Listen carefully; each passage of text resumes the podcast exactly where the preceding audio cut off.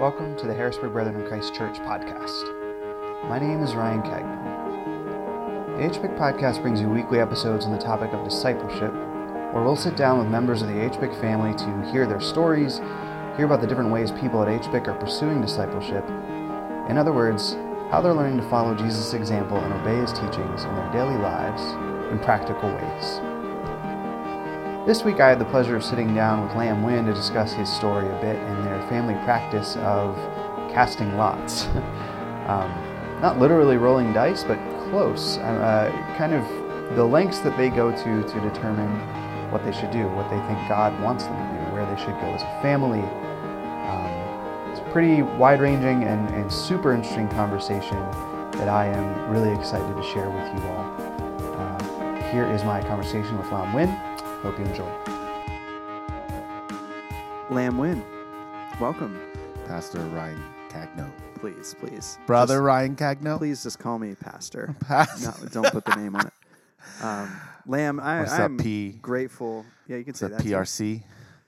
We're gonna move on. Um, This is no one mess. take any of these as suggestions Okay. of things to call me. Uh, I'm delighted to have you on the podcast.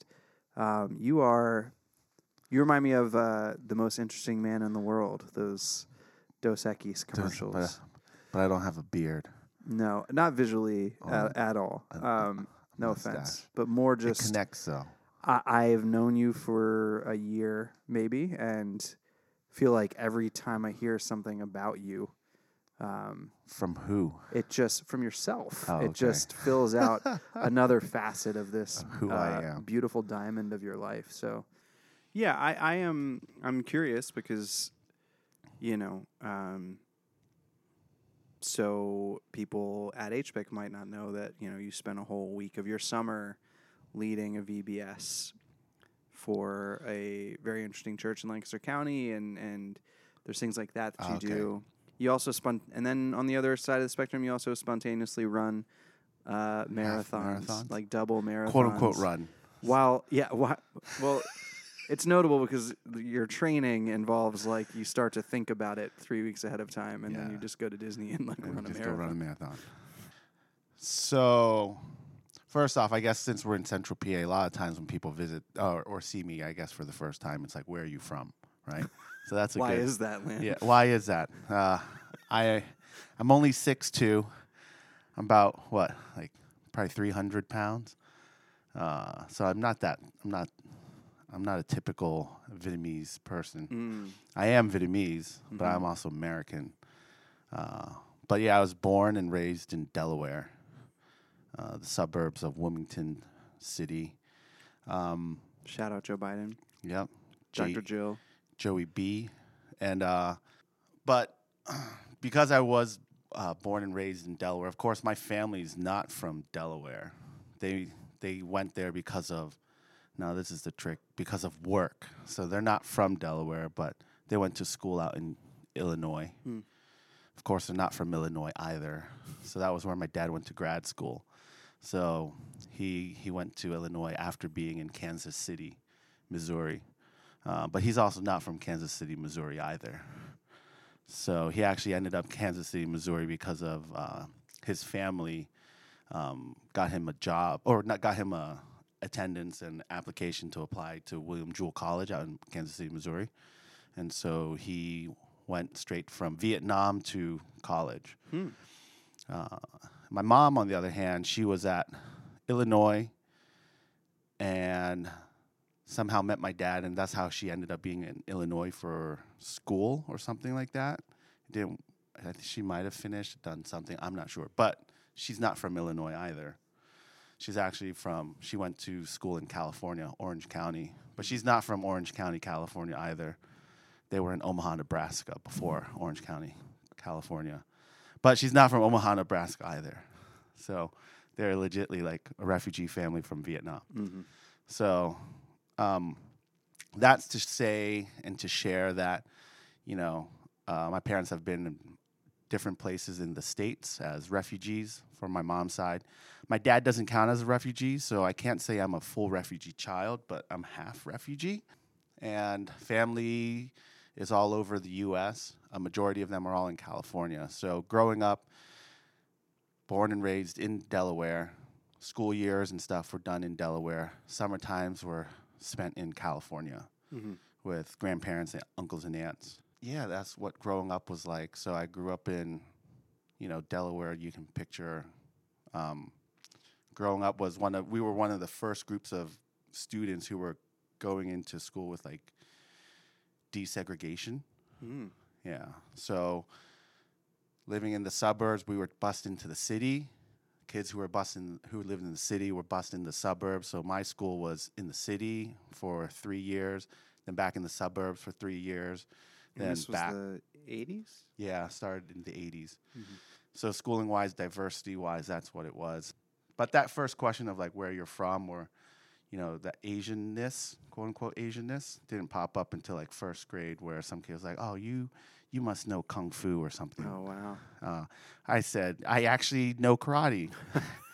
and so he said, Oh, sh- no, you don't. And I was like, Yeah, you do. Uh, You asked me if I knew. I said, Yeah. So I'll show you something. And then I kicked him, and then he fell on the floor. And then that was the end of the conversation. So it's not very pacifistic of us. But yeah. So, Sure. anyways, that's kind of a background of growing up. So I'd been in California a lot. So Mm. got to experience a lot of the my Asian heritage and culture, but also growing up went to an Asian church up in Philadelphia. Um, would go to a Vietnamese Mennonite church, which was al- always fun to explain to people because then they're like, "Oh, you're Amish," but we're not, right? We're aspiring. Amish. Yeah, we're aspiring.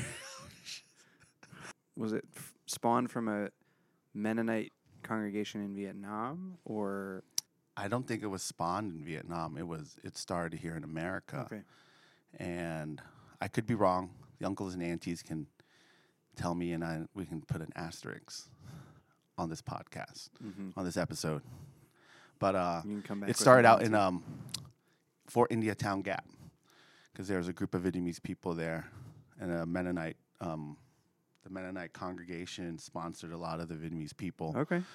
so they moved from there to I think like Allentown area, and then down to Philly. Hmm. And so, when my dad and mom moved to Delaware, he was looking around. The first thing you do when you're from another country is you open up the phone book and find every, someone with the same last name, then you call them and hit them up. Yeah, and the rest is history.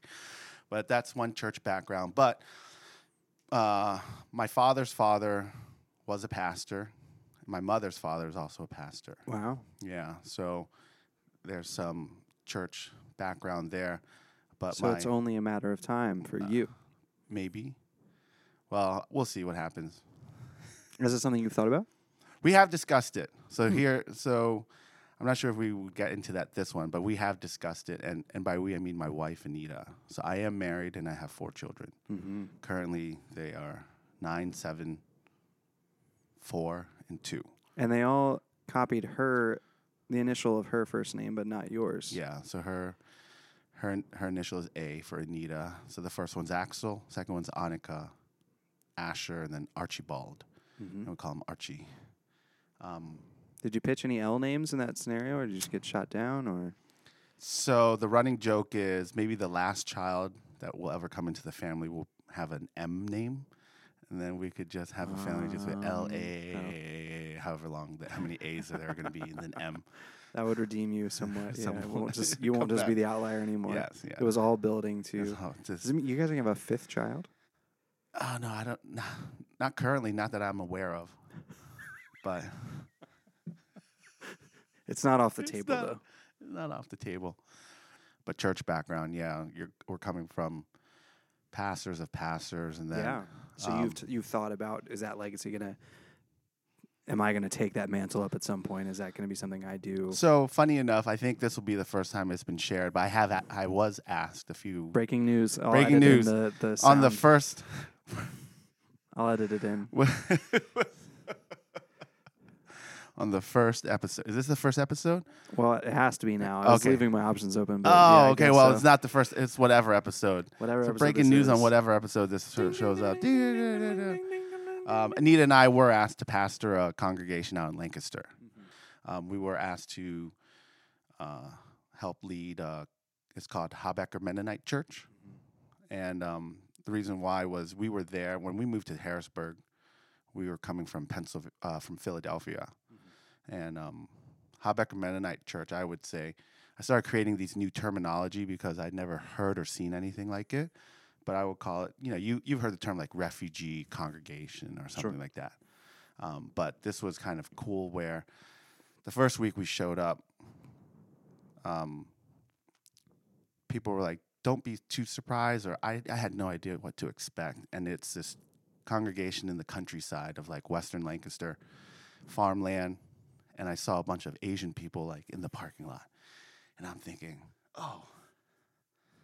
They're just visiting this white church because we're in farmland. There's a lot of Lancaster. tourism, uh, oddly enough, in you know Yeah. Amish country and So those like, they're, places. they're just probably visiting. hmm And then I walk in and say, oh, there's a lot of Asian people that are visiting. and uh, the service started, and it was in what I now understand their language was Karen. And then at that point, I was like, oh, they're not visiting. So I, I, I wasn't sure what I was getting into. Uh, and but Karen is a dialect. of- Karen is uh, a group of indigenous people from uh, Myanmar, Burma. Okay. Um, so their language is Karen, but some of them speak Burmese. But we were there, and what ended up happening was I noticed I call them legacy Mennonite. So you know there are Mennonite families that can call generations down the line. So I call those people legacy Mennonite. Um, I'm not there yet because I think I can do my generation, my dad. So I'll wait until I get to like Yeah, if- six. if you can't trace it back seven. to at least the 1700s, Oh, then it it doesn't doesn't count count yet. Yeah, So, so in 300 years, we can count to 2000. you have to be Lam Weaver, unfortunately. Yeah. Oh, dang, man. Yeah. So, one of, one of the legacy Mennonite guys came up to me. He was like, "Oh, I'm, I'm so glad you could come and you know come visit us." They were not in Karen. That was an English service, but a bunch of Karen people were there. And he goes, "Oh, you came on the right weekend." And I was like, "Oh, why? What happens on another weekend?" He's like, "If you come the next weekend, uh, we have church in their language." I go, "Oh." So then, what do you legacy Mennonite people do? Do you have like your own little Bible study downstairs and then just head out when you're done? And he goes, "Oh no, no, we worship the same God. We can sing the same hymns. It just sounds different." And I was like, "Oh, this is awesome." So, It's very cool. so because you know, I told you I was family part refugee. I wanted to kind of see what it was like to grow up during that time, because my, you know, my mom was in the '70s. That's where she was growing up, like in Omaha, Nebraska, as a refugee family.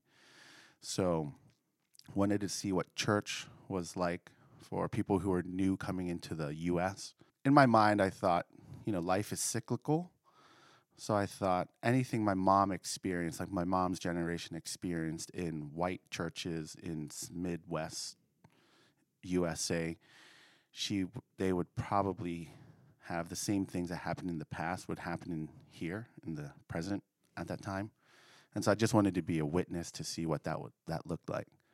But then at the same time, uh, Anita and I thought it would be nice if we could be a testimony to where people who are coming now, their children's children or children could be where we are at at some point. Uh, so yeah, so we we were going there when we were living in Harrisburg, which is a dr- an hour drive. But funny enough, growing up, we would live in Delaware but drive up to Philly. So church wise, we were willing to do a lot of things, driving, spending time. So yeah, we were asked at one point to see if we wanted to lead uh, the, that congregation with another couple. And you said no, or We prayed yet. and talked about it, but the one of the big things was Anita's a physician, and um, time. We she knew what time what what amount of time would be needed mm-hmm. to do a to do a good job Mm-hmm. because we didn't want to just show up on a weekend or something, you know. And especially we're living in Harrisburg, so you're driving back and forth. And so, you know, if you do this whole like APES thing, figuring out who, what quality traits you have as a leader, uh, if you're doing pastoral care, you have to come back and forth. And then we had one kid at the time, so there's a lot of time commitment, and that was kind of worrisome. Mhm. So, you know, we have to work together, her and I. If we're called to do, if one of us is called to do something, then both of us are have to be called to do the same thing. Quick aside, you mentioned APES, and I don't know if everyone would know exactly what that is, but I can explain it really quick. Okay, you can. It's just an you- acronym. Okay, you do it because it Uh, might take forever for me. Uh, it's just an acronym that's derived from Ephesians chapter 4. um, the gifts that when Christ ascended, he poured out on the church, uh, being uh, he gave them the apostles, prophets, evangelists, shepherds, and teachers. Mm-hmm. Uh, shepherds, pastors, you know, c- the caregivers. Um, this called the fivefold gifting. Other places you can look that up. Um, you know, I don't think it's an ironclad set in stone kind of thing, No. but it it's it can be a helpful way of understanding. Um, yeah, what the tip of your spear might be in terms of your gifting in Mhm. the church, especially in like church leadership. They tend to think about it that way. So Yeah. you Yeah. can test for your APEST. And what were you guys? I mean, it sounds like uh, maybe Anita's got a shepherd. No, I don't remember. She- Uh, no, she's definitely is, doesn't care about people. She's She not a shepherd. A, a different part that I would like to press into a little bit further is, you know, you talk about you and Anita. If you're called to something, you want to be called together in it. You want to make sure that you guys can both do it well. Do you guys approach your life and you, I mean, how would you say you, you and her approach your life and your decision making together, especially as it relates to your mission as a couple? Do you think in terms of is maybe that using that word mission isn't even appropriate, but how do you how do you think about it? So being married, we definitely uh, we jump full in on the two become one Mhm. notion, right? And it's more like three become one because we're including God in a lot of our decision. And um, every decision that we, I can't say every because that's too loaded, but most of the decisions that we make, it's with the thought of how will this also affect the other person? And is it beneficial and helpful for each of you know both of us? Or is it both is is it something that we can allot ourselves time to? So part of me growing up in the church uh, in asian culture so i shared with you this before in one of the classes where when a pastor uh, at the time a lot more male pastors than female pastors right? So in the vietnamese tradition you would call the male pastor mr pastor and the wife would be called Mrs. Pastor. That's the literal translation. And everywhere they went, it was a Mr. Pastor and a Mrs. Pastor. And Mrs. Pastor was wherever the Mr. Pastor was. And so I think, like, growing up in that kind of setting, when one person is called to lead or do something, it's expected culturally that the spouse will follow and be right there next to the person who was asked. And so I guess that's kind of just ingrained in us to like how we think and how we move and do things.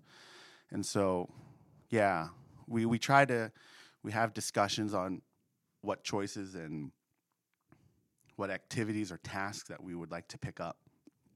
Now, if we get to a point where one of us feels like one is more than the other, like we need to really hash it out and we can't come to a spot, we do this thing called the Mennonite way.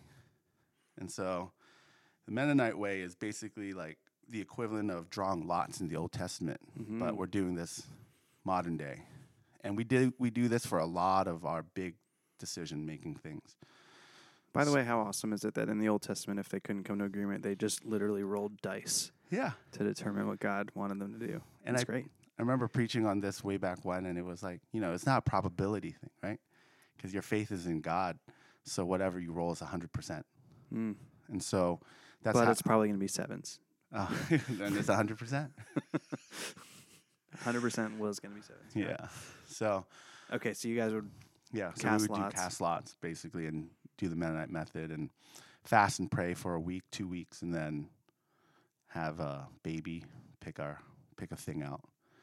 And so, yeah, I, the way you, uh, you paused there, and I thought like having a baby was part of your process of we discernment. would, no, we I was like, well, that's why you have so we many children. find- Every time No. there's a fork in the road. it's like, do we have like, more? Let's, have, let's have a child, and, find if out. it's a boy, we'll do Lam's way, and if it's a girl, we we actually would find like children around like in the church community. We'd be like, hey, can we can we ask to borrow your child and and do this thing? And they'd be like, oh yeah, sure. And then so we would pray. Funny enough, that's how we ended up in Harrisburg too.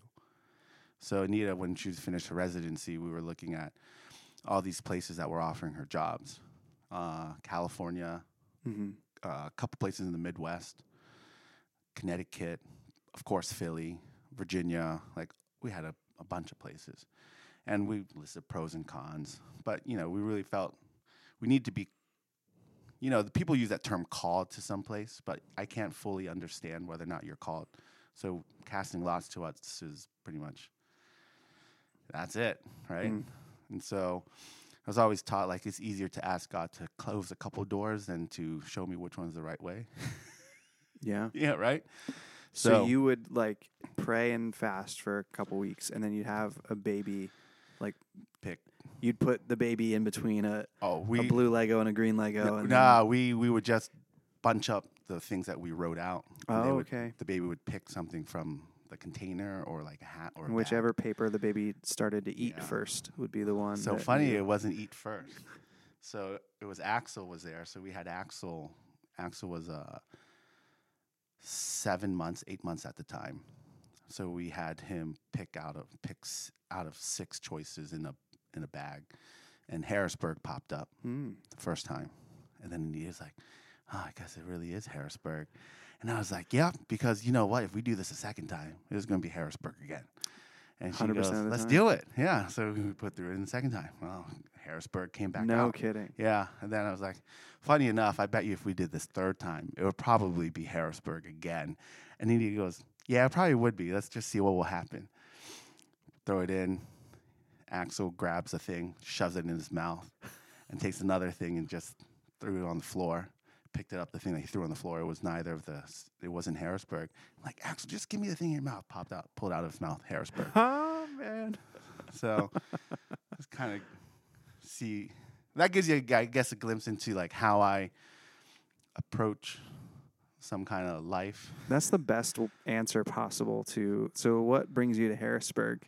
Yeah, and As well, I was my way. My child was casting lots and, and ate a piece of paper that had Harrisburg written on it. and That's here I am. pretty amazing. And, and so, you know, to get to know me, Do you know that that's like unusual? do I know that that's do you have a in sense that do you have a sense that the average person, myself included, is not not the specific method, but just the idea of casting a lot or saying God's going to tell us through this method how where to go, and then we're just going to go.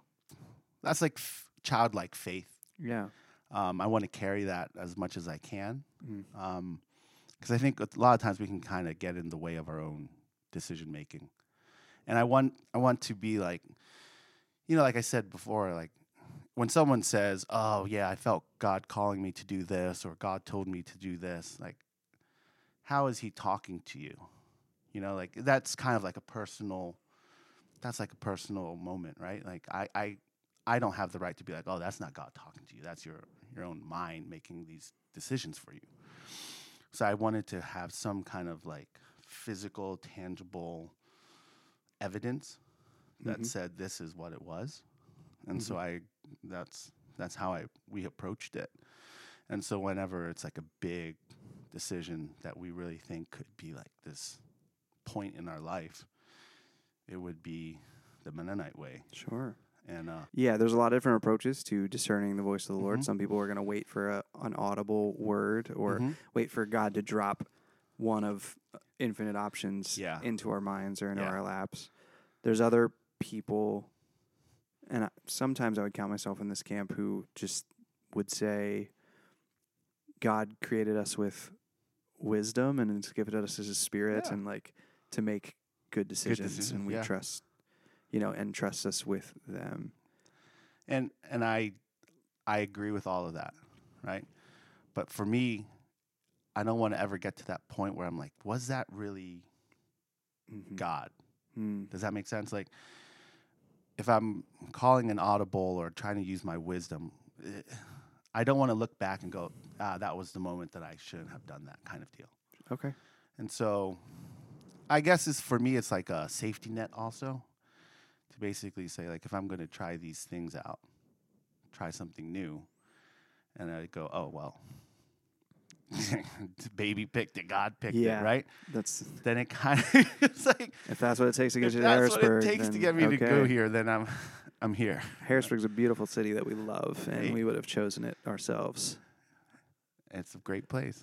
I'm having fun. We're all having a good time out here. So, what? Uh, how important of a decision does it need to be to rise to the level of uh, you That know, Mennonite- seeking God that much. That method? The Mennonite way, or so when you are waking up in the morning and thinking about how you're what how you're gonna structure your day, the things you're gonna do, how often or in what types of scenarios are you typically seeking His direction for?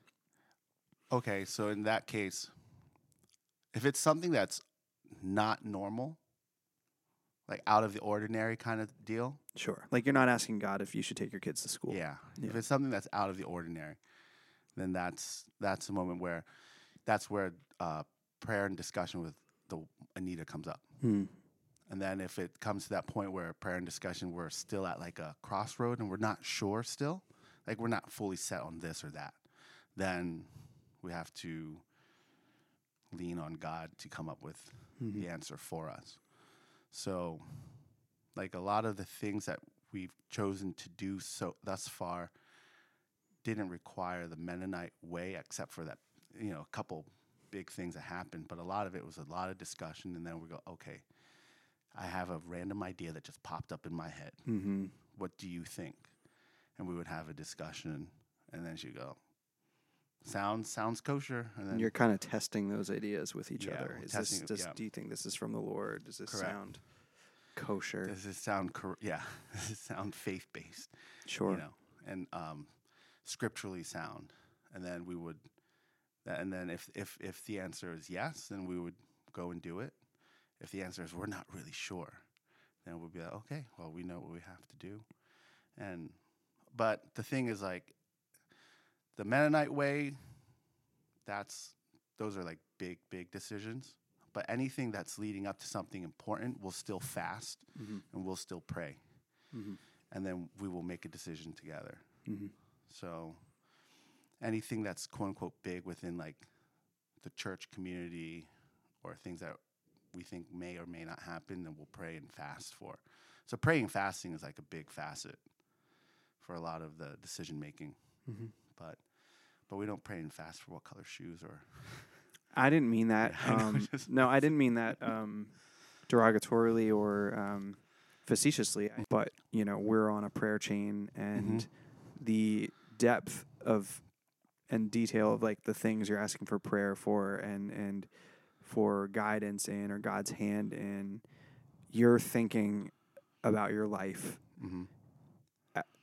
In those terms at a way deeper level than I tend to. okay. You know, you're seeking to be obedience, be obedient to Jesus at, at a level that's like uh, really specific Sure. and and consistent. So what Ryan is alluding to is we have a group so we call interblessery. So in uh, it's a mix of intercession and blessing. No, we got it. We got it. Yeah. Okay. I, well, I'm just making sure. Some people don't know what interblessery. uh, the B is capital, but Capital it's still one word. It's yeah. one word. So, so that you know, something like that. Like the thought popped up in my head, and it was a random conversation we Mhm. had, and the thought popped up was, could, could, has there ever been, or at least maybe history, or has, has have people been a part of something where, instead of praying for yourself Mm-hmm. every day, could we pray for other people? And not just pray for other people like, oh, I you prayed for me, okay, I'm gonna pray for you, like Yeah. it's tit for tat, right? But it was more like I really want to pray for you. And I think we should keep the results of that experiment for the Okay, next episode as a episode, so- spoiler. but for t- so you can find out whether or not the interblessery was a massive failure and a waste of time. I, I just mean it to say like so we would share, um, we would share the things we were looking for prayer for that day Mhm. or something, and we'd each have s- somewhat decent lists, and then you would share the things you were looking for prayer for like within the next hour uh-huh. and it was like a solidly three times as long as everybody else's list. And Hey. it's like I was like, man, this guy prays a ton. This is not a fair or like proportional experiment. He's the reason he wants to do this is he's tired of I need praying someone to pray so for much. me. he's praying so much and he's you you are seeking the Lord's guidance so consistently so many times throughout your day or seeking the Lord's intervention and blessing and help um, so much and I just think that's I want you to know and I'm I'm sure anyone listening to this understands like how you know remarkable and noteworthy it is that whether it's the Mennonite way or whether it's you and Anita just praying and fasting Mm.